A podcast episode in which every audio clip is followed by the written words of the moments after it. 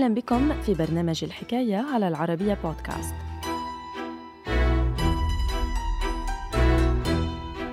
خلال الحرب العالمية الثانية جهز اليابانيون السفينة جونيو مارو بطوابق إضافية لنقل آلاف الأسرى نحو أحد مواقع العمل القسري بسومطرة.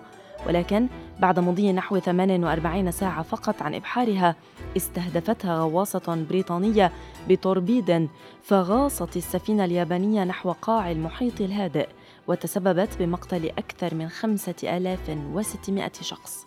تفاصيل الحكاية في مقال للكاتب طه عبد الناصر رمضان بعنوان دون قصد غواصة بريطانية تقتل 5600 شخص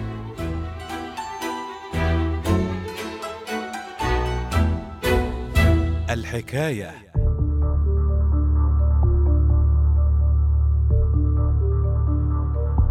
صباح السابع من ديسمبر عام 1941 باشرت أسراب من الطائرات الحربية اليابانية بمهاجمة قاعدة بيرل هاربر الأمريكية بعرض المحيط الهادئ عقب أشهر من الخلافات بين الولايات المتحدة واليابان. إلى ذلك أسفر هذا الهجوم عن مقتل ما لا يقل عن ألفي جندي أمريكي وتدمير عدد هام من السفن والطائرات العسكرية الأمريكية التي كانت رابضة في بيرل هاربر لحظة وقوع الهجوم.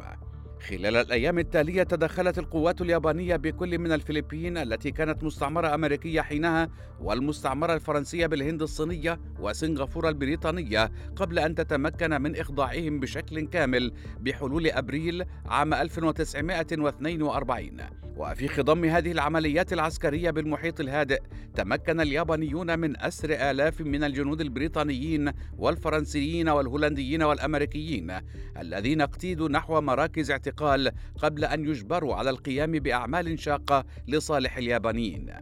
ولنقل هؤلاء الأسرى إلى مواقع العمل بالأراضي التي وقعت بقبضتهم استعان اليابانيون بسفن شحن كبيرة تم تجهيزها لتتسع للآلاف من الأشخاص الذين اضطروا لتحمل ظروف السفر الشاقة بالمحيط الهادئ. تزامنا مع النقص الحاد في المواد الغذائية.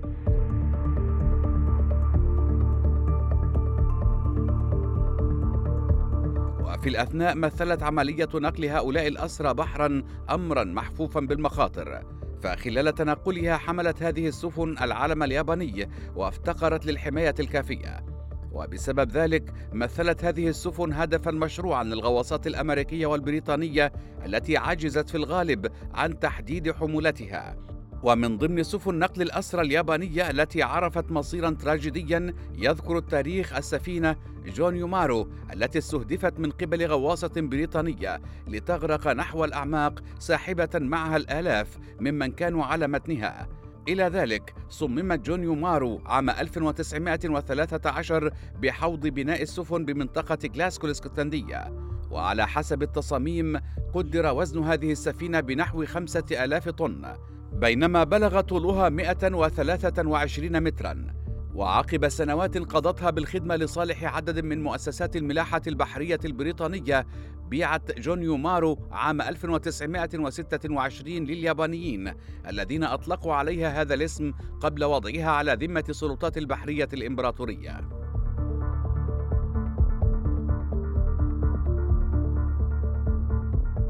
خلال فترة الحرب العالمية جهز اليابانيون السفينة جونيومارو بطوابق إضافية بنيت على عجل من الخيزران لجعلها قادرة على نقل مزيد من الأسرى. وفي حدود منتصف شهر سبتمبر 1944 شحن اليابانيون الآلاف من الأسرى الهولنديين والبريطانيين والأمريكيين والأستراليين والجاويين من سكان جزيرة جاوا الإندونيسية على متن السفينة جون يومارو بهدف نقلهم نحو سومطرة للعمل على خط سكة الحديد الذي ربط منطقتي بن كابرو وموارو.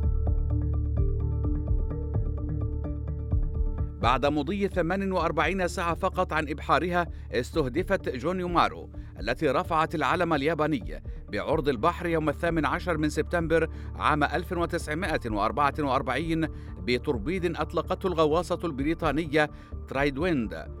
وخلال فترة وجيزة غاصت سفينة الشحن اليابانية نحو قاع المحيط الهادئ متسببة في مقتل أكثر من 5600 شخص.